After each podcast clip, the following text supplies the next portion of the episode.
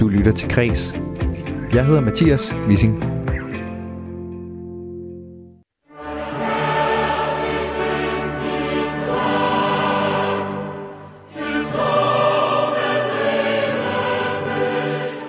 Ja, som vi hørte i nyhederne, så spiller Danmark lige nu sin første kamp ved det skandale ramte VM i Katar. Forrige sommer, der var Danmarks slutrundekampe forbundet med udendørs storskærme og fadøl, der blev kylet op i luften, når Dolberg han scorede. Men man skal være ualmindelig glad for november måned og minusgrader, hvis man stiller op til den slags i år. Flere storskærmsarrangementer er der også blevet aflyst, men et par steder rundt omkring i landet, som vi hørte i nyhederne, der gør man alligevel et ukuligt forsøg på at skabe bare lige lidt VM-stemning. Et af de steder, det er Aarhus Firmasport, hvor min kollega Sara Birk Becker, hun befinder sig, og lige om lidt tager temperaturen på VM-feberen. Og med mindre man er mere end almindelig vælsindet, så må vi gå ud fra, at de fleste til det her storskærmsarrangement lige nu har besluttet sig for at se VM. Og et argument for at se VM på trods af den ene skandalehistorie fra Katar efter den anden, det er, at det alligevel er forsvindende lige gyldigt, hvad lige præcis du eller jeg vælger at gøre. Og lige præcis den formulering, den kender vi fra klimadebatten og fra retorikken omkring, hvem der skal tage ansvar for at skabe forandring. Noget, der jo netop blev debatteret på klimatopmødet COP27 i Ægypten, som sluttede natten til søndag. Personlighedspsykolog Henrik Hø Olesen, han hjælper mig med at beskrive det her psykologiske fænomen senere i programmet.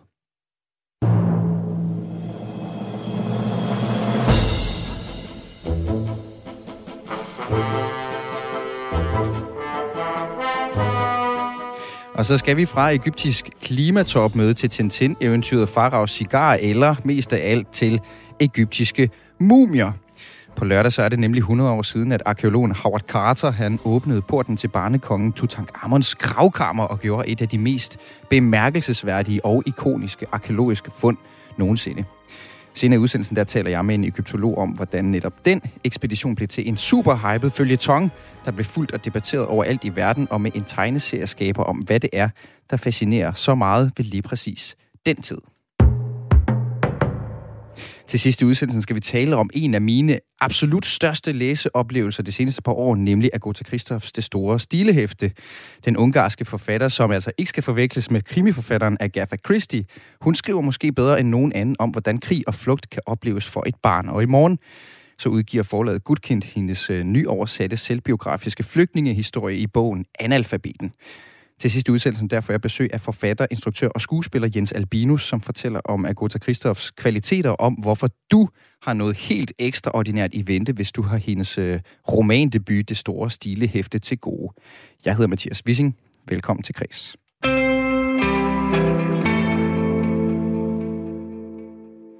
Sådan her lød det for ganske få minutter siden, lige før Danmarks første kamp til den på alle måder kontroversielle VM-slutrunde i Katar blev fløjtet i gang. Nedtælling til Danmarks første VM-kamp.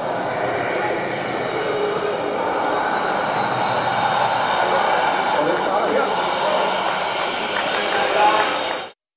Og lige nu så spiller det danske fodboldlandshold mod Tunesien, og det er mere end svært at forestille sig, at stemningen herhjemme kommer op bare i nærheden af den folkefest, som EM 2021 jo var, hvor Danmark som bekendt spillede sig i semifinalen, og storskærmsarrangementer landet over tiltrak 100.000 vis af danskere. Men den her sommerfolkefest, den førte til rød-hvide menneskemængder i lygtepæle oven på busserne, hængende ud af vinduerne, men til VM i Katar, der har tre af Danmarks fire største kommuner fravalgt at holde storskærmsarrangement. Det drejer sig om København, Aarhus og Odense.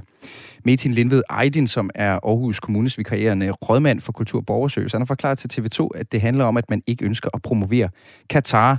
Der er en generel modenhed i befolkningen til, at der kan tages afstand fra det, vi ikke bryder os om, og det vil vi gerne understøtte. De urimeligheder, vi har set i Katar, er af en karakter, der ikke kan tolereres, har han altså sagt til TV2. Men det betyder ikke, at andre organisationer og private ikke kan afholde storskærmsarrangementer, og den mulighed har virksomheden Aarhus Firmasport grebet. Det var der, vi hørte et klip fra lige før, og der har vi en reporter med, Sara Birk Becker. Hun er nemlig til VM Storskærmsarrangement i Aarhus Nord. Ja, her i en sportshal i Aarhus Nord er der i hvert fald lagt op til en fodboldfest med rød-hvid due og danske flag på væggene og ballonger. Og som man kan høre bag mig, så er kampen jo altså i fuld gang. Øh, her den sidste halvanden times tid inden kampstart har der også lyttet en kavalkade af danske fodboldhits. Blandt andet recepten, som jeg tror, jeg spillede i hvert fald mindst 10 gange. Så øh, man har i hvert fald gjort sit for at få stemningen helt op. Og der er der også omkring 100 fremmødte. Lidt blandet Danmarks men også nogle tunge vinterjakker. For øh, ja, der er jo trods alt ikke særlig varmt udenfor, ligesom der var sidste sommer. Fadensanlægget herovre ved siden af mig, det har også været i gang, og der er blevet skænket et par øl. Der er også blevet lavet på hotdogs. Og altså, jeg har også en af medarrangørerne med, og Jakob Rom Bisford. Du er medarrangør. Altså, hvorfor skal man komme her og se fodbold hos jer i dag? Ja, man kan sige, at vi vil gerne prøve at genskabe noget af den øh, EM-eufori og magi, der var i sommeren øh, 2021. Og vi har kunne mærke, at rigtig mange mennesker gerne vil øh, hvad hedder det, øh, dele den her oplevelse med os, og så har vi så valgt at sige, jamen, øh, hvor kan vi samles øh, en masse mennesker, i stedet for at sidde rundt omkring i stuen hver for sig, og være med til at øh, støtte landsholdet hjemmefra, og det har vi så altså haft muligheden for her i Aarhus Svømmersport. Øh, så det er egentlig bare konceptet, det er at komme og, og hæppe på Danmark sammen med en masse andre. Og det her med at komme og hæppe på Danmark, det har man jo netop ikke kunnet til officielle arrangementer i Aarhus og i Odense og i København. Netop fordi, at kommunerne har meldt ud, at de ikke vil promovere Katar. Altså, hvilke drøftelser har I gjort her for ikke at promovere Katar? Man kan sige, jeg tror ikke, øh, der er nogen, der er uenige med, eller jeg tror alle er enige om, at, øh, at man aldrig skulle have, placeret VM i Katar. Men nu er det placeret der, og Danmark har valgt at tage afsted, altså landsholdet. Og det vi så gør, det er, at vi støtter så landsholdet hjemmefra. Og øh, vi kunne se, at der er ikke andre, der vil øh, arrangere noget i Aarhus. Aarhus Kommune har sagt, at de ikke vil arrangere noget, så vi tænkte, at vi kan så give muligheden for, at vi greb ligesom chancen, og give muligheden for at mødes her. Og nu skal vi holde med, at der er en chance der. Der er heldigvis blevet så ikke skudt af Tunesien, der, der er ved at, score. Øh, så vi giver sådan set bare muligheden, øh, folk mulighed for at, at være her, og, øh, og, og forholde os ikke til, øh, til så meget end, end det, men giver folk muligheden for at mødes omkring landsholdet og det fællesskab, der er her. Og øh, hvis vi lige skal hive fat i en af dem, der er kommet her i dag, så vil jeg lige gå op langs baren her, hvor man, altså, man kan stadig købe hotdogs. Og så går, bevæger jeg mig lige igennem bordene her. Og her har jeg en af tilskuerne med, René Skade. Hej. Ja, hej. Du står med en fadøl. Øh, hvordan synes du, stemningen er lige nu? Jamen, øh, lige nu, der vi, øh, vi siger, både, både i kampen og her, der føler vi os lige lidt frem. Øh, jeg tror, der er lidt nervøsitet, faktisk, begge steder. Så, så det, stemningen er lige nu, der er den sådan lidt, øh, uha, hvad kommer der til at ske? Ja, hvad kommer der til at ske? Og René, du står jo her i Aarhus og ser kampen, men du overvejede jo egentlig at tage til Katar. Hvorfor er det, du står her i Aarhus, i stedet for at sidde dernede i Katar og se kampen lige nu? Ja, men det er vel fordi, at øh, man vil sige, den, den måde, vi sådan i Danmark snakker om et VM i Katar, og, og forstår det nok, så er det, så er det, så er det ikke reelt en mulighed. Men, øh, og, det, og der kan man sige, ja, man gad vel egentlig godt, at det var en mulighed, når det er, at der er så få VM, man, man som dansker egentlig har, har for at deltage i. Men, øh, men selvfølgelig er det ikke en mulighed, når det er i Katar. Så nu står du her i stedet for. Hvorfor synes du, det er vigtigt, at der er sådan nogle storskærmsarrangementer, hvor vi kan mødes her indenfor? Jamen, det, det synes jeg, det, det er fordi, at VM er, VM er det største. Øh, så er der rigtig mange i Aarhus, som synes, at øh, der er GF-kampe, der er store, men, øh, men for mig, der er en landskamp til et VM, det er det største. Så, så og, og slet ikke se den, og, og på den måde boykotte, det er for mig personligt i hvert fald ikke en mulighed. Hvorfor føler du så ikke, at du støtter Katar ved at se den her kamp? Altså, det, den foregår jo dernede, og du står jo også her og ser det nu. Ja, ja, men øh, det kan du sige, men der er selvfølgelig, der er jo et arrangement af, uanset, så håber jeg, at øh, det, det, er, det er, at det er en, en øl, og ikke, øh, ja, nu ved jeg godt, altså, ellers er det Budweiser, de har sammen med, men, men, men jeg håber, at, øh, at det er holden den på, i egen andedam, at det, øh, det trods alt er lidt ligesom at tage i Tivoli. Hvis du lige skal fortælle over for lytterne, øh, der kan være nogen, der ser kampen lige nu. Hvad er det, der sker på skærmen lige nu? Ja, men lige nu der, øh, vi, øh, vi famler lidt. Øh, Tunesien har i hvert fald lige så meget bolden og, og føler sig nok ind, endnu mere komfortable egentlig på banen, end vi gør lige nu. Øh, der er vel 30-40.000 tunesere, som, øh, som også har lægger pres på for lægterne, og det er ikke fordi, at vi har været som sådan i, i vanskeligheder, men, øh, men jeg tror godt, hvis du spurgte julemanden, så vil vi gerne have lidt mere, lidt mere styr på det, og lidt mere kontrol, det vil sige lidt mere på bolden, og lidt mere farlige, for indtil videre har vi overhovedet ikke været farlige. Vil du vurdere, at den her kamp ender 4-4-4-0, ligesom vi hørte sidste år? Øh, nej, det gør jeg ikke, men det, altså, det håber jeg. Jeg håber, da, jeg vil sige, vi har, vi har før spillet uh, mere eller mindre til 0 til halvleg, og så stadigvæk vundet 4-0, så, så, så og der tænker jeg, at Julman han har heldigvis som altid en plan over 90 minutter. Så derfor så, øh, jeg vil ikke afskrive det, men, uh, men jeg tror nok mere på uh, 2-0. 2-0. Hvis jeg lige vender tilbage til dig, medarrangør Jakob, altså 2-0, lyder det realistisk? Det gør det. Jeg er øh, interesseret i, at vi vinder kampen, så vi får sparket den her fodboldfest godt i gang og kommer igen, og vi får lidt af den her øh, eufori og, øh, og øh, fodboldglæde, vi havde sidste sommer. Så om vi vinder 1-0 2-0, det går ikke så meget op i. Jeg håber, at vi vinder. Og nu var der en sang igen der, men øh, jeg fik der et spark. Så jeg håber, vi kan, øh, vi kan få en, øh, en sejr og få, øh, få kickstartet hele den her øh, folkefest, som vi så sidste år, som vi også prøver at genskabe heroppe. Ja, og nu har vi altså lige et hjørnespark her Jakob Vorm Bisford, du er medarrangør her af fodboldfesten. Kan du ikke uh, lige live-kommentere lidt, hvad det er, vi ser op på skærmen nu med det her? Det kan vi godt. Det bliver min, øh, min, min debut som kommentator, vil sige. Vi har et, øh, et, ikke et hjørnespark, som jeg først troede. Det blev et målspark til Tunesien, som øh, uh, sparker frem her. Spillet sikkert øh, et kvarter øh, ved stilling 0-0. Og Danmark er begyndt at redde mere og mere ind i kampen og få lagt et, et, et pres og har mere og mere boldbesiddelse. Så øh, det, den er ved at tippe over til Danmarks fordel, kan man sige, kampen sådan rent øh, spillemæssigt. Så nu skal vi bare have nogle chancer og få også nogle øh, mål. Ja, det var lige en debut som live-kommentator af Jakob Brun Bisford, medarrangør af fodboldfesten her i Aarhus Nord. Tak for, at du var med her. Og René Skade, og tak for, at du var med her til at... Ja, velkommen. Og så er det vel bare at sige, Go Danmark! ja, det er bare at sige Go Danmark. Der er spillet 16 minutter nu af kampen mellem Danmark og Tunesien, og det står stadig 0-0. Og det sagde altså reporter på Kulturmagasinet Kreds, Sara Birk Becker, som var til storskærmsarrangement hos Aarhus Firmasport.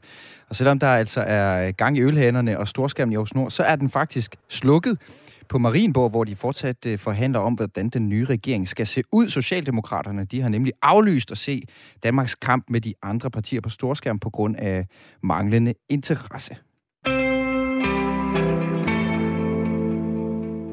Senere i dag, der skal det handle om Tutankhamons grav og om en øh, mesterlig, men overset ungarsk forfatter. Men først så skal vi fra en flok fodboldklæde storskærmsgæster og videre til en VM-eftertanke og et dilemma, som de her gutter, øh, vi hørte fra, tydeligvis havde taget stilling til, men som rigtig mange andre har været i og stadig er i tvivl om, om man overhovedet skal se VM eller ej. På de sociale medier, der har rigtig mange forsvaret deres tilvalg af den her kontroversielle slutrunde med det argument, at det alligevel ikke gør en forskel for hverken de døde migrantarbejdere eller menneskerettighederne, om nu jeg ser VM eller ej. Og det er da også rigtigt, at der ikke er nogen, der vender tilbage til livet som følge af at slukke fjernsyn, ligesom for eksempel homoseksuelle i Mellemøsten nok vil foretrække lidt mere slagkraftige protester end den her fjernsynspassivitet. Alligevel, så synes jeg, det er påfaldende, at det her argument fungerer efter nøjagtig samme logik, som vi kender fra klimadebatten og i forbindelse med COP27, som netop er slut. Mit minimale klimaaftryk gør hverken til eller fra, for klimakatastrofen er også noget, man tit hører. Og samtidig så er det jo et faktum, at hvis vi bare er mange nok, ikke nødvendigvis bare her i Danmark, men på hele kontinentet eller hele verden, som lægger vores klimavaner om, eller stemmer med fjernbetjeningen, ja, så kan det jo gøre en forskel. Og hvis du er en af dem, der har trukket, jeg gør hverken fra eller til kortet, så er det måske, fordi du ikke har fået nok opmærksomhed som lille. Personlighedspsykologien den viser nemlig, at det påvirker vores følelse af at kunne gøre en forskel negativt, hvis vi ikke er blevet hørt som spædbørn tidligere i dag. Der bad jeg Henrik Høgh Olesen, som er professor i social- og personlighedspsykologi på Aarhus Universitet, forklare, hvorfor det er, at min hjerne hele tiden forsøger at lokke mig til at hoppe af krogen ved at fortælle mig, at lille mig jo bare er en ligegyldig brik i den store, stykke verden. Ja, Jamen altså, der er selvfølgelig flere personlighedsdimensioner, som kan spille ind, men jeg tror, en, en meget vigtig og central en af slagsen. Det er der, hvor vi taler om locus of control. Altså, hvor man ligesom oplever, at man har sin styring fra. Og der sonder vi inden for psykologien omkring øh, det, man kalder øh, internal locus of control, altså indre øh, locus øh, af kontrol, eller external locus of control. Dem, der har internal locus of control, de har altså en oplevelse af, at de kan gøre en forskel. Det betyder noget, om de gør noget eller ikke gør noget. Det betyder noget, om de vil noget eller ikke vil noget. Hvor de andre er mere som tilbøjelige til at sige, jamen, vi kan nok ikke gøre den store forskel. Det er ydre omstændigheder, som afgør, om det ene eller det andet det vil ske. Og hvis man har en sådan external locus of control, så vil man være mere tilbøjelig til at tænke på sådan, øh, større forhold i, i verden, øh, som noget, man ikke rigtig har indflydelse på. Man er et lille nummer i et stort lotteri, og, og man gør det ene eller det andet. Det betyder sådan set ikke så meget. Man har ikke følelsen af, at det, benytter, at det nytter noget at gøre hverken det ene eller det andet. Hvorimod, hvis man har den der internal locus of control, så har man altså indefra en oplevelse af og en følelse af, at man betyder noget, at man fylder noget i den her verden, at ens øh, synspunkt, ens stemme, ens handlinger er vigtige, og at også, at om det går på den ene eller på den anden måde, meget står og falder med, hvorfor en stilling man selv tager. Så det er sådan ligesom to vidt forskellige måder at orientere sig i verden på, kan du sige. To temperamenter kunne du også kalde dem. Og jeg læste, et, øh, jeg læste et eksempel, som også handler om, for eksempel, hvis du har været til eksamen, og du har den her interne følelse, et internt kontrolsted for at lave en dårlig oversættelse. Øh, altså, så vil ja. du sige, jamen, det var, hvor, hvor, var det, hvor var det, det gik godt eller gik dårligt for mig? Hvordan var jeg god eller dårlig? Og hvis du har den her eksterne kontrolsted, så er det mere øh, nogle eksterne faktorer. For eksempel, det var en dårlig lærer, eller det var en god lærer. Eller, altså, det er jo både på godt og på ondt, kan ja. man sige, det her. Ja, det kan du sige. Man er mere tilbøjelig til at tage ansvaret tingene, men derfor også til at føle, at man har indflydelse på den. Og på den anden måde er man mere tilbøjelig til at lidt løbe fra ansvaret, man er mere tilbøjelig til at, at tillægge det, der sker ydre omstændigheder. Ikke? Så var det måske ikke, fordi jeg ikke havde forberedt mig godt nok, eller ikke var klog nok, men så var det måske, fordi spørgsmålet var dumt og dårligt stillet, og sensor mm. var urimelig og så videre. Ja. Det kender man godt jo. Men uh, Henrik Olsen, hvad, hvad er, kan, du, kan vi sige noget om, hvad der er bestemmende for, om man har den her følelse, altså om man har den her internal locus of control eller external? Jamen, der er flere ting, der er afgørende for det. Ikke? Øh, vi bliver nok nødt til at sige, at noget af det har ligesom karakter af det, man kalder temperament eller dispositionelle signaturer. Altså sådan nogle ligesom måder, man, man ligesom, nogle hældninger, man, man har i retning af det ene eller det andet, sådan set fra starten af mere eller mindre. Øh, så noget af det kan godt være, være medfødte tilbøjeligheder, kan du sige, til at have et temperament, som går i den ene eller den anden retning. Men altså, de her store spørgsmål, er det arv, er det miljø, der er psykologien i dag tilbøjelig til at sige, ja, altså det er jo begge dele, ikke? og det ene måske ikke mere end det andet dig. Så miljøet kan jo helt klart også have en betydning. Det betyder noget, om du vokser op i, et, i en familie, hvor du ligesom får tillagt opgaver og ansvar, og hvor man regner med, at om det ene eller det andet sker, det er noget, som du ligesom har en alvorlig indflydelse på. Så opdrages du i en atmosfære, hvor det betyder noget, hvad du gør, så bliver det jo også den indstilling, du tager med dig andre steder hen. Og noget af det vil nogen påstå, kan, kan starte så tidligt som om, lad os nu sige, du ligger og græder i vuggen, altså, hvor du er så lille, at det eneste, der kan påvirke, kan påvirke din omgivelser, det er din gråd jamen så vil nogen hjem, der vil gråden være afgørende. Ikke? Altså folk vil komme rendende, og de vil finde ud af, at hver gang du græder, så er det ikke fordi, du er sulten.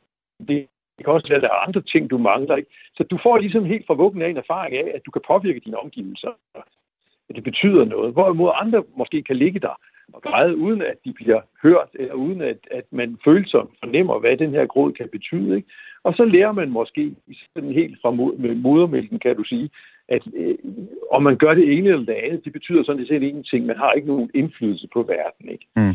Du kan også se, at visse kulturer kan, kan se lidt anderledes på de her ting. Ikke? Hvis du går til øst, øh, til Japan og sådan nogle ting, der vil man ofte se en højere forekomst af external øh, locus of control. Man er mere tilbøjelig til at tillægge øh, ens egen rolle en meget lille plads, ikke? og de mm. ydre omstændigheder en meget større plads. Ikke? Og det er også typisk kollektivistiske kulturer, hvor man ikke ligesom ser så meget på individet, men meget mere ser på samfundet, på helheden, på gruppen, og hvor den enkelte ikke betyder så meget. Ikke? Så sådan noget kan også gøre en indflydelse. Ja, for det ligger også nærmest lidt, lidt storhedsvandvid i, i, at, i overhovedet at tænke, at man kan gøre en forskel. Altså, at man selv er vigtig nok til at påvirke en befolkning, øh, samlet global befolkning på 8 milliarder, og samtidig så skal det også starte et sted.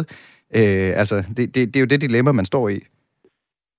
Ja, og det er, det er jo korrekt, ikke? Altså, Altså al bevægelse starter jo med, at vi hver enkelt tager et ansvar for os selv og gør noget og går i en bestemt retning. Og når mange mennesker så gør det, ja, så, så fylder det pludselig noget. Ikke? Mm. Men man skal jo starte med sig selv, ikke? så det er jo ikke nogen, det er jo ikke nogen dårlig indstilling og indgang til tingene at have, kan man sige. Men hvad, hvad er den indstilling, et udtryk for? For eksempel, at man siger, at det ikke giver mening at boykotte VM i Katar, fordi man alligevel bare er en enkelt person med mikroskopisk betydning for det samlede billede. Altså, hvad er det egentlig et udtryk for, at man, hvis man det den tilgang, man har til, til for eksempel forandring?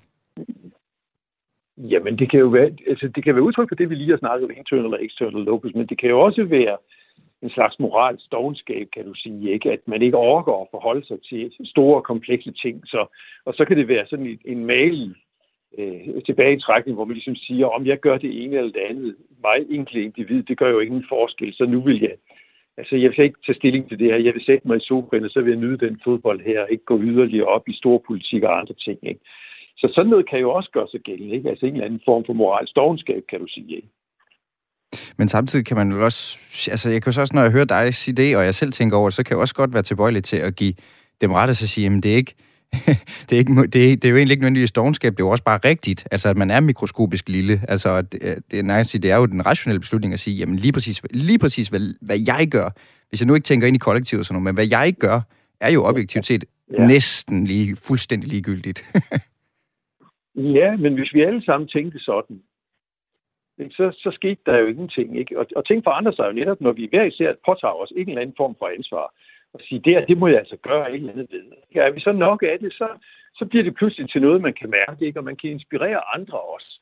Ligesom man kan inspirere andre med, med sin dogenskab og sin, øh, sin moralske slaphed, eller, eller at det nytter nok ikke, og det kan nok ikke lade sig gøre. Ikke?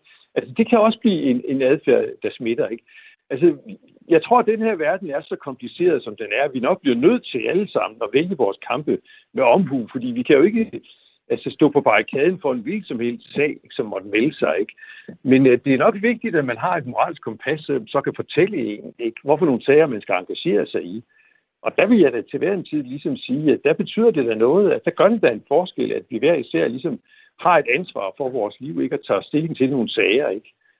Altså, så heller det end bare at lade stå til, vil jeg sige. Men vi kan selvfølgelig ikke tage stilling til alt. Fordi jeg tror... Og det sagde Henrik Hø Olesen, professor i social- og personlighedspsykologi på Aarhus Universitet. Du lytter til Kres. Jeg hedder Mathias Wissing.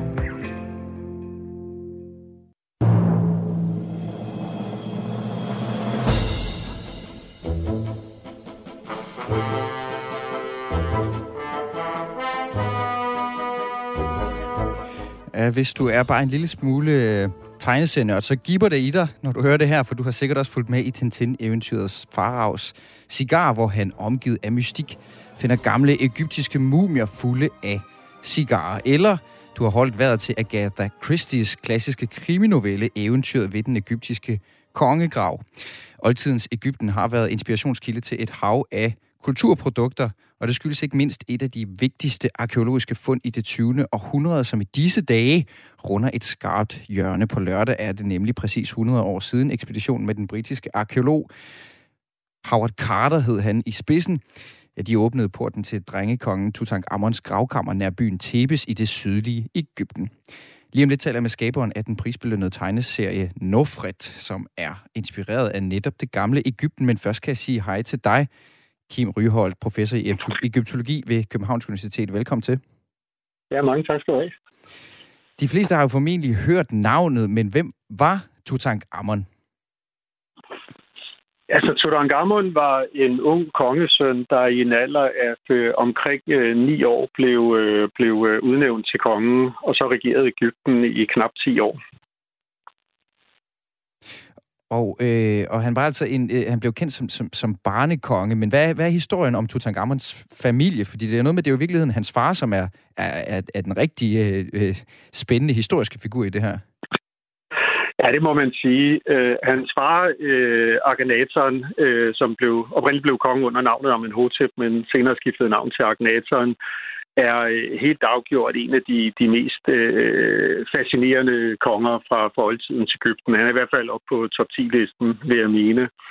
Øh, han fik den idé for, for første gang i, i verdenshistorien at indføre en form for monoteisme som øh, statsreligion. Øh, og det kender vi altså ikke nogen tidligere eksempler på. Det vil sige, at han indførte ideen om, at der kun findes øh, én Gud, og ikke et, et, et, et øh, meget stort antal guder. Øhm, og at, øh, øh, at, at ideen om guder i flertal simpelthen var falsk. Mm. Øh, og det betyder også, at man begynder at øh, for eksempel at forfølge andre guder øh, og så videre. Og, og det, det er simpelthen et, et, et, en, en, en, det var en kæmpe omstilling af samfundet, som det skulle vise sig, at Ægypten heller ikke var helt parat til. Øh, så øh, han fik indført den her form for monotisme, og allerede efter øh, 15 år, så falder hans regime, øh, og, og, og der er en, en eller anden form for ustabilitet i landet hen over nogle, nogle år. Og så derefter kommer Tutankhamon så til, øh, til magten. Så kommer Tutankhamon så til magten, og så ja. øh, sker der jo faktisk også det, at han, han regerer i cirka 20 år, men så falder han også Øh, ja, cirka 10 år. I cirka 10 år, så falder han også, ja. og så er det så hans mor, der, der overtager. Hun bliver ikke dronning, men hun bliver konge. Kan du ikke også lige prøve at uddybe, hvad det, hvad det handler om? Det blev lidt råd. Øh, altså, ja, altså Agnatoren, øh, det, det der Agnatoren øh, dør, der bliver hans, øh, øh, hvad hedder det, øh, dronning til, til hersker i Ægypten. Det er hun sådan set blevet allerede tidligere. Øh, han, han gør det usædvanligt, da han indfører den her nye øh, monotisme i Ægypten, øh, tilbydelsen af, af, af solen at øh, han bygger et kæmpe nyt tempel, øh, en kæmpe ny hovedstad med et kæmpe tempel, i nogenlunde i hjertet af Ægypten, midt i Ægypten. Og der beslutter han, at han vil stå for, for gudstjenesten. Øh, men han har tidligere bygget et tempel for solen nede i Theben, hvor uh, Tutankhamons grav i øvrigt ligger, og, og kongernes dal. Øhm, og der bliver hans øh, dronning Nefertiti gjort ansvarlig for kulten. Og da det at være ansvarlig for kulten er kongens ypperste gerning, og sekundært i forhold til, til krigsførsel og, og, og lovmageri og alt den slags, øh, så ender det faktisk med, at allerede mens er Gnatoren stadigvæk er i live, gør han hende til en slags medkonge. Altså hun bliver simpelthen gjort til konge med, med den, øh, den, den mandlige titel. Ikke? Mm. Øhm, og det vil sige, at Ægypten regeres altså et ægtepar, hvor begge to har titel af kongen. Og den ene, det er så en mand, det er Agnatoren, og den anden, det er hans hustru Nefertiti, som enten er, er mor eller stemor til Tutankhamon. Det, det er stadig lidt uklart, øh, hvad hendes præcise rolle er. Det lyder, det lyder jo i virkeligheden vældig moderne, det her med at bytte rundt på, øh, på titlerne og sådan nogle ting. Øh, altså i, i noget, der skete for sådan cirka 3.500 øh, år siden. Øh, for så lang tid siden er det altså, at, at Tutankhamons gravkammer, gravkammer hedder det, blev forsejlet. Øh, ja. Så blev det så altså åbnet for præcis 100 år siden øh, på lørdag, ja. og det var en ekspedition med ham her, Howard Carter, den britiske arkeolog i front, finansieret af den britiske rigmand Lord Carnarvon, hedder han. Ja, Carnarvon. Ja, næsten lidt et Disney-skurkenavn på en eller anden måde. Men det var en ekspedition i hvert fald, som skabte ja. rigtig meget hype jo øh, om i medier øh, verden over. Hvorfor var der alt den her hype? Øh, det er der mange gode grunde til. Jeg, jeg vil jo lige øh, tilføje, nu hvor du nævnte øh, Lord Carnarvon, at det er faktisk hans slot, der lægger ramme til, øh, hvad er det nu, den hed, den der engelske tv-serie, øh, der lige har, der kørte for nogle år tilbage. Øh, åh, nu er navnet lige pludselig undslået mig. Øh, den var enormt populær. Øh, det er sådan en slags herskab og tjenestefolk i moderne udgave. Nå, det er et tidsspor. Jeg kommer nok på det. du, du, du, må, du må spille ind Downtown, med det, hvis du kommer i tanke om det senere. Downton Abbey. Downton, Downton Abbey, Abbey selvfølgelig. Ja. Ja, ja, ja, selvfølgelig. Som han er inspireret til. Øh, nej, det er simpelthen øh, det, det, hans, øh, hans øh, hvad hedder det, øh, gods øh, eller, eller hovedbygning der, der ligger øh, rammer om, om den serie. Det er simpelthen optaget inde i hans, øh, hvad hedder det, øh, øh, det hus, han boede i. Ja. Okay, så hvis man har set den, så siger lidt om, hvad det var for en rigmand, vi har med at gøre. Altså, han har mange penge, ja, ham her. Ja, Der kan man jo se, hvor imponerende rammer øh, han levede i. Nej, altså fundet vækker enorm opsigt. Øh, det er jo, altså dels, øh, hvad det er den eneste øh, kongegrav, der var fundet intakt øh, på den tid. I hvert fald den eneste øh, vigtige grav, der var fundet intakt. Øhm, og den var jo fyldt med guld, og det taler jo til fantasien. Det er jo sådan øh, altså næsten, næsten Indiana Jones-agtigt. Mm. Øhm, og, øh, og samtidig er det jo en tid, hvor der ikke er øh, lige så mange medier, øh, som der er i dag. Og det vil sige, at folk læste aviser, øh, og der var et begrænset antal nyheder. Og det vil sige, at den her historie havde jo, øh, hvis ikke fuldstændig, så næsten monopol på nyhedssektionen igennem de mange år, udgravningen stod på. Øhm, og den kom til at vare næsten præcis øh, otte år, den udgravning, så den strakte sig altså hen over en, øh, en, en, en enorm lang øh, årrække. Altså udgravningen varede næsten lige så lang tid, som kongen nåede at regere i, i oldtiden. Ja. Så det var, så det var sådan en rigtig gravkammer, øh, altså feber rundt om i, i, i medierne verden over, samtidig med, at de fulgte den her, den her åbning af, af Tutankhamons gravkammer. Eller, eller ja, hvordan, hvordan brugte de den? Altså, hvor, var der en årsag til, at de skabte den der hype? Fordi det er jo et Ægypten, som på det her tidspunkt lige har opnået selvstændighed, så vidt jeg kan forstå. Ja, en, en, en form for selvstændighed i alle fald. Ja, altså, der er en stor kontrovers forbundet med det, fordi Lord Carnarvon, der finansierede de her udgravninger, der førte til, til fundet af, af graven i november 22, 1922, øhm, han brugte jo trods alt en del midler på det her, og det gjorde han, fordi det var en, en slags hobby for ham. Det var noget, der interesserede ham. Men i det omfang, at, at han kunne få nogle af de midler tilbage, ville han selvfølgelig gerne det. Og på et tidspunkt har han et møde med nogle andre kollegaer, og, øh, og der taler de om, hvordan øh, en af der, der, der, den engelske Royal Geographic Society på et tidspunkt har solgt et monopol på, øh, på, øh, til en avis på øh, en slags øh, telegrammer fra en ekspedition, de er gang i. Og så øh, får han altså samme idé, og måske kan han gøre det samme. Øh, og det ender altså med, at man laver en, øh, en eksklusiv kontrakt med The Times, øh, der på det tidspunkt var en af de, de førende aviser øh, i den vestlige verden. Mm. Og øh, The Times får simpelthen monopol på beretninger om fundene i graven. Og det vil sige, så og så ofte, så sender Howard Carter og, og, øh, og Lord Carnarvon beskeder til The Times, og så må andre aviser så citere uh, The Times, lidt, lidt ligesom uh, at mange medier i dag citerer uh, Associated Press og Reuters ja. og, og, og ja. Øhm, og det var en beslutning, som øh, gav en del penge i, i lommen på, på Lord Carnarvon.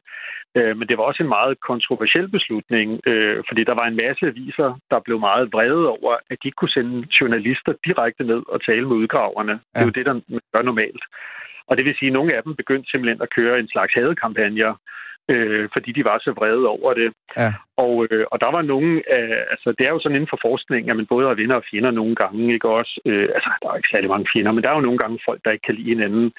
Og fordi at Howard Carter havde fundet den her kæmpe grad, grav, så var der en del nid blandt nogle kollegaer. Især fordi, at Howard Carter jo faktisk, altså ham, der fandt graven, praktisk udgraveren, han var faktisk ikke trænet arkeolog eller egyptolog. Nej, okay. han, blev, han, han blev sendt til Ægypten af sine forældre som teenager, fordi han simpelthen havde et svagt helbred, og man mente, at den varme, tørre luft ville være bedre for ham. Og det var den også, øh, men den var også bedre for hans karriere, skulle det vise sig. Så han blev sendt øh, til Ægypten, fordi han kunne finde ud af at male akvareller. Og så brugte man ham simpelthen at, at tegne, og så brugte man ham til at, at male gravscener i tid, hvor at det var meget dyrt at fotografere. Så malede han gravscener og tegnede hieroglyffer og den slags. Men han blev aldrig dygtig til at læse hieroglyffer. Øh, men, men øh, altså jeg vil sige, at hans baggrundtaget betragtning gjorde han et, et, et imponerende arbejde.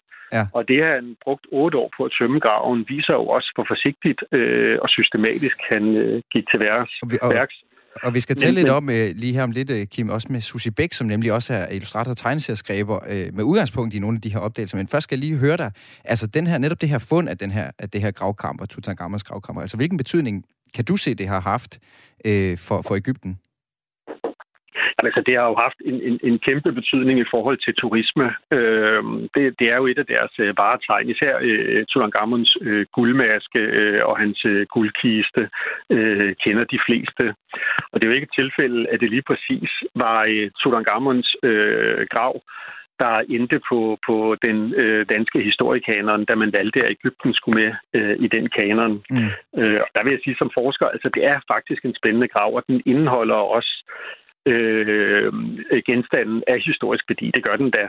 Men altså, der er jo andre fund, der er vigtige og rent historisk. Øh, men, men, men øh, når det er sagt, er det selvfølgelig et, et mm. spændende gravfund, ikke også? Ja, og fascinerende, men, fordi som du også sagde, det her med, at den, er, altså, at den blev fundet intakt, og så er det fuldstændig proppet med guld, altså sådan helt uh, skattejagtsagtig. Øhm, og, og jeg ved, jeg ved at, øh, at du også er fascineret af det, Susie Bæk. Velkommen til Kulturmagasinet Kreds. Jo, tak. Du er øh, illustrator, og så er du tegneserieskaber bag blandt andet den her prisbelønnede serie Nofret, som uh, foregår i det gamle Ægypten, og hvis seneste bind er udgivet i år med titlen Tutankhamon faktisk. Og derudover så har du også lavet tegneserien Aidanur, der også finder sted i det gamle Ægypten, og så er du medlem af Dansk Ægyptologisk Selskab. Så det er ikke helt fremmed for dig, det her, kan jeg vist roligt sige. Uh, Susie, hvad er det ved oldtidens Ægypten, som inspirerer dig?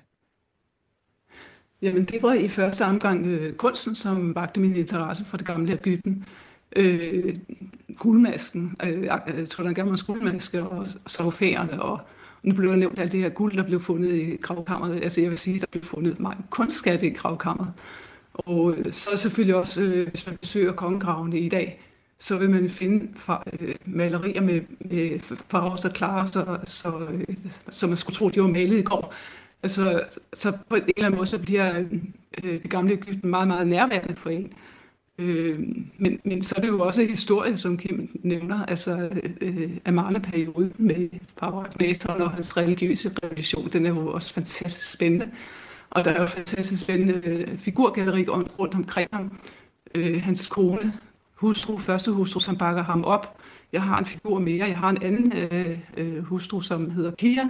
Mm. Og, øh, og, og der, der, det, det var så mange. Og så er der selvfølgelig også nogle øh, magtsyge generaler, som venter i kulissen og til at overtage magten. Ja. Altså, da, da jeg læste om det, så tænkte jeg, her er basis for en rigtig lang tegneserie, og det blev for mit vedkommende så en øh, albumserie på 14, 14 album med med, med Nofert, og, så, og, så, og som altså har kørt siden 86, så du bliver ikke lige sådan træt af hende, din kvindelige helinde der.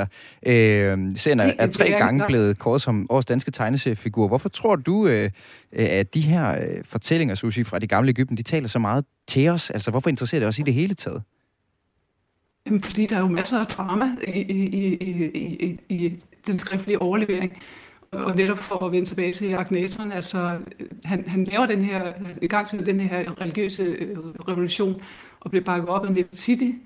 Øh, og, og nu, nu er jeg måske lidt uenig med Kim, at, at alle arkeologer altså, kommer med forskellige varianter. Øh, eller også er jeg min viden forældet.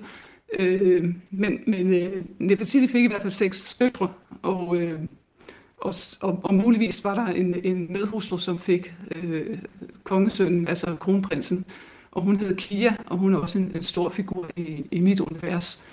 Øh, mens øh, Nordfolk, hun er fuldkommen fiktiv. Mm. Og det, er, det har jeg valgt, fordi det er nemmere at arbejde med en fiktiv figur, end med en historisk figur. Og så er jeg selvfølgelig bare sat hende ind i det her historiske univers, som er utrolig spændende. Og har du, har du selv øh, et, et litterært værk, som, som trækker på oldtidens Ægypten, som, altså, som særligt har inspireret dig til, til at komme ind i, i, i, det her, i det her historiske rammer også? Jamen, øh, øh, der, der vil jeg pege på Sinu Ægypteren, og øh, det er sådan en, en, en historie, som også foregår på øh, Tutankhamons tid og, og Agnesons tid. Og det er også en fiktiv figur, der er sat ind i, i den der historiske ramme. Og det var, det var den bog, jeg læste som ung, og, og jeg er sikker på, at mange egyptologer også har læst den. Og, og, og den er utrolig spændende. Den er skrevet af en finde, øh, Michael Valtteri, og er sådan et stort diatopinsværk. Altså Mi- det, Mika Valtteri, og Valtteri, det staves med W, bare lige, hvis man... Øh hvis, hvis ja, man har lyst til at google det, Sinuhe Ægypteren hedder det. Er det en bog, du også læst, Kim Ryholdt, øh, professor i Ægyptologi ved Københavns Universitet? Ja, den læste jeg også, da jeg var studerende i sin tid. Og den er, den er pensum, hvis man interesserer sig for oldtidens Ægypten? Nej, det er det ikke. Det er jo en novalisering. altså, øh, men, men altså, den er da helt klart spændende at læse. Jeg vil sige, jeg har også læst med stor glæde efterfølgende øh, Susis øh, Nofret-serie. Den kan jeg varmt anbefale. Åh, så det var bare fordi, du var beskeden, Susi. Den tager vi også med i, øh, den tager vi med på listen også, hvis man nu interesserer sig for det her emne. Øh, Kim Ryhold, professor i Egyptologi ved Københavns Universitet, og Susi Bæk, illustrator og tegneserieskaber. Tak til begge to, fordi I var med i Kulturmagasinet Kreds. Selv tak. Ja, stor fornøjelse.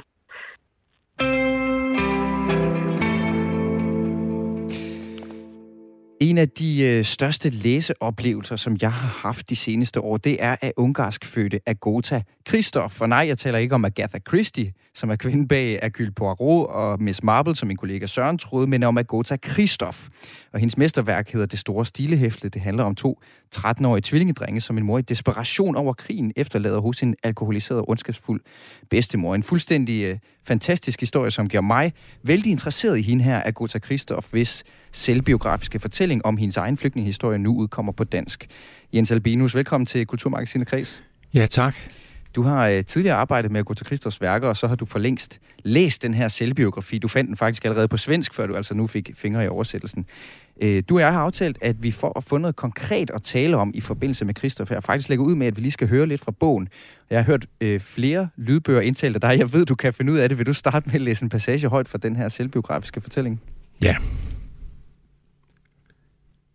Jeg låner sko, når jeg er nødt til at indlevere mine egne til reparation hos skummeren. Hvis jeg er tvunget til at aflevere dem tilbage, bliver jeg i sengen i tre dage på grund af skummeren. Jeg kan ikke sige til kostskolens forstander inde, at jeg ikke har nogen skiftesko at tage på i skole. Jeg fortæller hende, at jeg er syg. Og hun tror mig, fordi jeg er en dygtig elev. Hun rører ved min pande. Hun siger, du har feber. Mindst 38. Pak dig nu godt ind. Jeg pakker mig godt ind. Men hvordan skal jeg betale skummeren? Det er ikke en mulighed at bede mine forældre om penge. Far sidder i fængsel. Vi har ikke hørt fra ham i flere år. Mor arbejder, hvor hun kan. Hun bor på et kammer sammen med Tila. Naboerne lader dem ind imellem bruge køkkenet. I en kort periode arbejder mor i byen, hvor jeg studerer. En enkelt gang besøger jeg hende på vej hjem fra skole. Det er et lille værelse i en kælder, hun bor i, hvor omkring 10 kvinder sidder ved et bord i færd med at pakke rottegift i lyset af en elektrisk pære. Min mor spørger mig, er alt okay? Jeg siger, ja, alt er okay. Du skal ikke bekymre dig. Hun spørger mig ikke, om jeg mangler noget. Alligevel tilføjer jeg, jeg mangler ikke noget. Hvordan har Tila det? Min mor siger, han har det godt. Til efteråret begynder han også på kostskole. Vi har ikke mere at sige til hinanden. Jeg vil gerne fortælle hende, at jeg har fået mine sko repareret. At skummeren gav mig kredit. At jeg skal betale, hvad jeg skylder hurtigst muligt. Men ved synet af min mors gamle slidte kjole, handskerne snavset af gift, holder jeg det for mig selv. Jeg kysser mor. Jeg går. Jeg kommer ikke tilbage igen. Altså et øh, uddrag her fra nyoversættelsen af ungarske Agota Kristofs selvbiografiske fortælling øh, Analfabet af, af Jens Albinus. Og, øh, Jens Albinus, du har selv peget på den her passage som noget, vi kunne øh, hænge den her snak op på. Altså give os noget konkret at tale ud fra. Hvad synes du, den her passage, tak for højtlæsning i øvrigt, hvad, ja, hvad synes tak. du, den fortæller om hendes øh, forfatterskab? Altså, jeg, øh, jeg, jeg er jo som du øh, en, øh, en af dem, der anser hende for at være et af de allermest øh, betydningsfulde øh, forfatterskaber i den europæiske efterkrigslitteratur. Øh, og øh, vi skulle måske lige nævne, at det er øh, Karoline Alberte Miner, som har nyoversat. Hun har oversat nemlig, at der ja. er også et forord af Naja Marie Eit ja, i, i og bogen. gjort det meget fornemt. Og når man skal snakke om, hvad er det så, og hvad er det i præcis den her passage, så kan man sige, at, øh, at øh, noget af det, som øh, hun peger på, er en, en stor øh, spaltning, som man kan høre, og som jeg også antyder i, i den måde, jeg arbejder med det her stof på altid, så er der, er der jo en enorm øjenhøjde fortrolighed med mm. et barneperspektiv. Og så er der en helt uoverstigelig kløft imellem barnets øh, perspektiv og oplevelse af verden, og så den verden, som øh, de voksne regerer i, og den verden, som, som, øh, som er magtens verden i sagens definition, fordi det er altid de voksne, der ligesom bestemmer. Mm. Der er sådan en uoverstigelig øh, splittelse imellem det ene og det andet. Og den uoverstigelighed har vi jo en tendens til, når vi skal leve vores daglige liv, på en eller anden måde at tvinge til at at, at få sammen, ellers kunne vi jo ikke leve et almindeligt voksenliv. Mm. Altså jeg mener, jeg ser på billeder, som min kone sender mig fra Athen, hvor der ligger syriske gadebørn og sover på gaden, og samtidig insisterer jeg på at bruge penge på at tage mine børn i LaLandia, og det insisterer jeg på, fordi jeg er nødt til at leve en slags liv. Mm.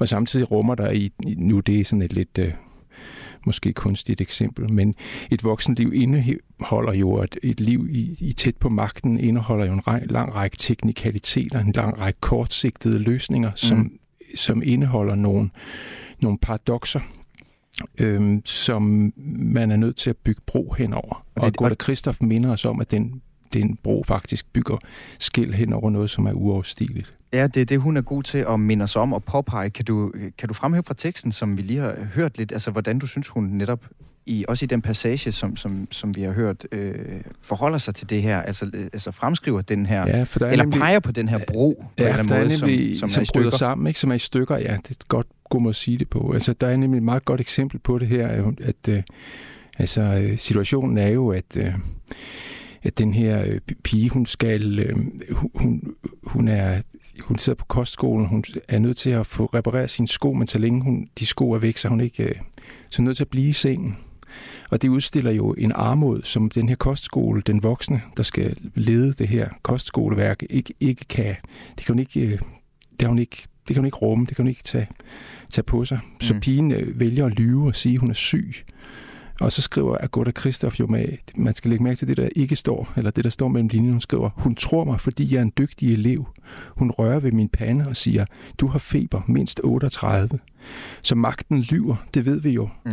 Ja, det ved man jo også som voksne. Øh, Altså, hvis man på nogen måde skal gennemføre og opdrage et barn, så skal man jo lyve, når barnet stiller spørgsmål, og de frygtelige spørgsmål, så er man nødt til at beskytte barnet for at lyve, eller man er nødt til at beskytte sammenhængskraften i situationen, for at, øh, øh, for at få tingene til at fungere. Mm. Og Agatha Christoph, hun blotter hele tiden den her livsnerve. Så selvom det er øh, prosa-litteratur, hun skriver, så kan man sige, at det er virkelig lyrisk kondenseret. Og hun, og hun har nemlig, altså det er en meget øh, særpræget stilistik også, altså det kunne Ja. man høre i din oplæsning også, Ja. men også når jeg kigger på teksten, altså det er, det er korte, ret enkle, ret ligefrem sætninger, øh, ofte i, i nutid, egentlig ja. nøgternt, men ikke dermed øh, neutralt. Hvad, altså, kan, du, kan du sætte på på hendes stilistik i forhold til, at det er også det, der, der gør hende til noget særligt for mig? Jeg synes, hun, og det at læse hende, virker så anderledes end at læse så mange andre. Altså hun er meget Ja. markant i sin stilistik. Det er hun. Altså, det er jo selvfølgelig... Øh, for, for, en, for en første betragtning lægger man mærke til, hvor usentimentalt det er i sproget. Men samtidig med, at det er usentimentalt, er det gennemvædet af følelse, netop fordi hun er så, hun er så tæt på øh, og, og, og svigter aldrig sin, sin, øh, sin loyalitet med det her barn, som hun engang var og stadigvæk har i sig. Og det kan vi snakke lidt om bagefter, hvorfor hendes historiske situation måske hænger sammen med det. Mm. Men her i teksten, så er der også et, altså, der er de her øh, øh, linjer, hvor hun skriver, mor bor på et kammer sammen med Tila. Naboerne lader dem ind imellem bruge køkkenet. Mm. Og hvis man nogensinde har prøvet at, at skulle sørge for et lille barn, så, så ved man, hvis man bor med det her lille barn, enhver kan forestille sig det, at bo hos nogen, øh, hvor man får lov at låne et værelse, og så ind imellem får man lov at låne køkkenet. Mm. Det er jo en ufattelig lakonisk sætning. Den siger næsten ingenting. Mm. Alligevel ligger der et, et kæmpe drama lige ved siden af. Ikke? Og der gør der selvfølgelig også ned i slutningen, hvor hun siger, hvor hun, altså, hun kommer til den her mor, som hun længe ikke har set, og de siger til hinanden, øhm, er du okay? Er alt okay? Når de siger netop ikke, at du er okay, de siger, er alt okay? Og, og svaret lyder, ja, alt er okay, du skal ikke bekymre dig. Og hun er kommet, fordi hun, hun simpelthen ikke kan overskue situationen selv, men hun kan se, at hendes mor endnu mindre kan overskue det. Og så går hun, og hun beslutter sig for ikke at komme tilbage igen. Så det, man kan sige, det, det, det er ikke så meget... Ja, det, det ligger mig lige på tungen at sige, at hun undertrykker en stor patos, men det er ikke så meget, hun undertrykker den. Hun, hun viser den sådan set ved Mm. mm.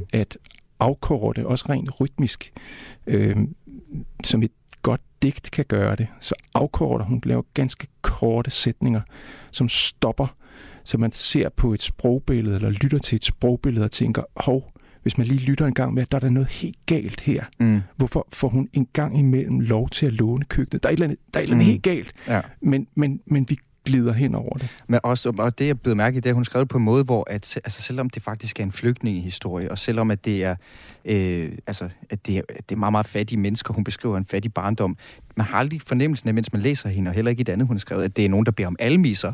Nej. Øh, altså, og jeg, jeg kom til at sige til dig, at jeg synes egentlig, det var usentimentalt, men det er Ja. ikke, fordi det er usentimentalt. Men Det er bare ligesom mig som læser, der hælder det, det emotionelle ned i, i det, når hun skriver på den måde, hun gør. Ja, og jeg synes, du har ret i, at formen, sproget er, er hamrende usentimentalt, som et udsat barn jo også er det. Altså, Agatha Christoph har jo de her, hun har den her grundoplevelse om at forlade, i, altså forlade det sikre, forlade sikkerheden og træde ud i noget, som man ikke ved, hvad er. Det har hun jo prøvet, både som barn, da hun skulle på den her kostskole, fordi forholdene derhjemme var så fattige, men også ikke mindst, da hun som 21-årig flygter med sit spædbarn over grænsen ind til, ind til Schweiz, og ikke ved, om hun skal dø. Og det sidder i hende næsten som et, et øh, det er næsten som et, et traumatiseret barn, og mm. så bliver sproget. Der er et af kapitlerne her i, i, øh, i den her glimrende nyoversættelse, som jeg godt vil huske at, at rose virkelig mm. meget, for den er virkelig, det er virkelig et smukt dansk, den er omsat til. Så, øh, men der er et af kapitlerne, som hedder Modersmål og fjendesprog. Hun kommer til et fransk, hun, som er fremmed for hende selv. Hun oplever, at sproget... Øh, Øh, hun bliver fabriksarbejder i Schweiz og skal aflevere sit barn tidligt om morgenen og hente det sent om eftermiddagen. Hun oplever til sin skræk, at barnets sprog bliver et andet, fordi hun bliver passet af fransktalende mennesker hele dagen. Mm. Så det sprog, hun langsomt efter 30 år begynder at skrive på, er, bliver ved med at være et, et fjendesprog, sådan ja. set. Et fremmed sprog. Mm. Og i stedet for at på en eller anden måde, som de fleste voksne jo gør, når de skal øh, bygge bro hen over øh, de her øh, dilemmaer, vi har talt om. Øh, I stedet for at få det til at fungere, så bliver hun ved med ligesom at sige, at jeg udtrykker mig øh, på et fjendesprog. Hun taler om, at hun slår op gentagende gange mm. i ordbogen og konstruerer det. Og derved kommer hun til at lave et meget usentimentalt sprog, ja. som samtidig er knyttet til en enorm stor, øh, emotion, altså en enorm stor emotionalitet. Ja, hun har ikke den samme fortrolighed med det, som hun har med sit modersmål, og derfor så bliver har hun den der afstand til det, som måske også bliver spejlet hele vejen ned i teksten. Hun skrev på fransk, selvom hun er fra, fra Ungarn, og ja. boede i Schweiz, så, ja. så bare lige for at, ja. forvirre det yderligere. Øh, når, jeg, når jeg har ringet til dig med den her, Jens Albino, så er det fordi, at... Øh, at øh, du, øh, som jeg sagde lige før du læste op, selv har arbejdet indgående med at gå til Kristoff. Du har omskrevet, instrueret og spillet øh, det store stilhæfte. Ja, vi har øh, monteret, vi har ikke omskrevet noget som helst. Altså, jeg, det jeg foretog mig var en, en, en rytmisk scenisk montage, men det var mig meget vigtigt netop at, at bevare originalsproget. Altså, du, men du flyttede det ind på, på scenen, jeg flyttede øh, men, scenen, men ja. netop fordi den her et sprog, som på en eller anden måde er så øh, teateragtigt. Det, det, ja. det er i virkeligheden ikke mig, jeg skal sige det. Jeg kunne godt tænke mig at spørge dig hen mod, ja. at vi skal til at runde af ja. så længe, men jeg kunne godt tænke mig at spørge, hvordan var det at arbejde med for dig som teatermand jo først og fremmest? Jamen, det, det rummer noget af det, som vi søger på øh, teateret, nemlig at blotte en øh, nerve hele tiden. Agatha Christoph skriver enormt godt ud fra et vi, og i, øh, i, øh, i, i, øh, i det store stilehæfte, øh, som de, der kender Agatha Christoph som regel kender til, så spalter hun sådan set sin egen barneoplevelse ud i et tvillingepar, øh, sådan som man også igen kan mærke, det er hende selv, helt sikkert, men det, men det er den her fornemmelse af et et vi. Det fungerer enormt godt. Øh, Olaf Johansen og jeg spillede det på Husets Teater i, øh, i 20, øh, 20 og 2019. Og, øh, og øh, det, der er scenisk anvendeligt, er, at det her vi øh, selvfølgelig... Øh, erstatter sådan et øh, måske lidt bedaget, gammelt, øh, maskulint, psykopatisk øh, jeg, det store jeg, hvis tidsalder vi nok er, er ved at være forbi.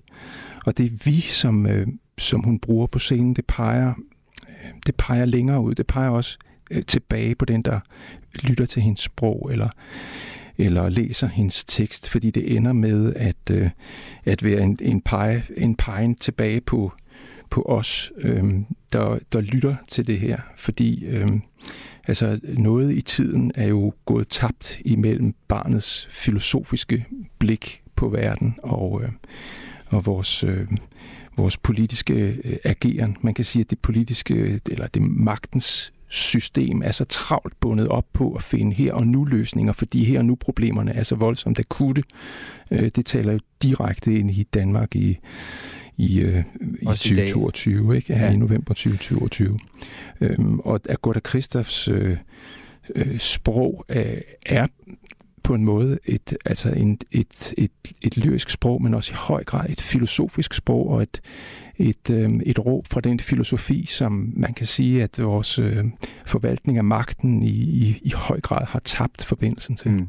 Og derfor giver det også mening at læse Agatha Christoph i dag, og særligt øh, analfabeten, som lige udkom på, på Gudkendt forlag, oversat af øh, Karoline Albertine Minor, øh, men også det store stilehæfte, som er hendes litterære debut og et mesterværk. Tusind tak, fordi du var med, skuespillinstruktør og forfatter Jens Albinus. Ja, selv tak. Før missionen banker på lige om lidt, der kan vi lige nå et ekstra smut forbi vores øh, reporter her på Kulturmagasinet Kreds, nemlig Sara Birk Becker, der altså er til storskærms arrangement for os i Danmark Tunesien. Sara, hvordan er stemningen hos øh, Aarhus Firmasport her i, i Hallejen? Jamen her i sportshallen i Aarhus, der er stemningen ikke helt så god. Den står stadig 0-0, og René Skade, du er tilskuer her. Hvordan vil du vurdere første halvleg? Jamen, øh, nu kommer jeg næsten til at lyde helt norsk der, men vi, altså, vi kommer jo ikke øh, specielt godt fra start, og så synes jeg egentlig, at vi får nogenlunde styr på det. Og, men så alligevel så føler man sig ikke helt tryg, fordi de kommer til, øh, til nogle muligheder, som, øh, som måske enten, hvis ikke de blev øh, fløjtet for offside, så, så var den måske alligevel blevet fløjtet for offside efterfølgende, men, man føler sig ikke helt tryg. Og det, øh, det tror jeg måske, det var det, man havde håbet på det var, at øh, ikke fordi at jeg regnede med at køre dem ud på røv og albuer af Tunesien, men at man trods alt kunne være så tryg, at, øh, at man nok skulle læse den hjem rimelig komfortabel, og det er ikke, det er sgu desværre ikke helt det, der sker lige nu. Nej, men øh, vi må se, hvordan det går i anden halvleg. Tak for det. Det var Ja. altså mel- øh, velkommen. meldingen fra Aarhus Firmasport, hvor Sara Birk Becker, reporter på Kulturmagasinet Kreds, hun befandt sig. Og det bliver også det sidste, der sker i Kulturmagasinet Kreds på Radio 4 i dag. Programmet var tilrettelagt af Søren Berggren Toft og Sara Birk Becker. Jeg hedder Mathias Wissing. Om lidt er der missionen, som i dag er at tage skraldet ud, altså take out the trash og få øje på de historier, som bliver puttet væk i skyggen af V.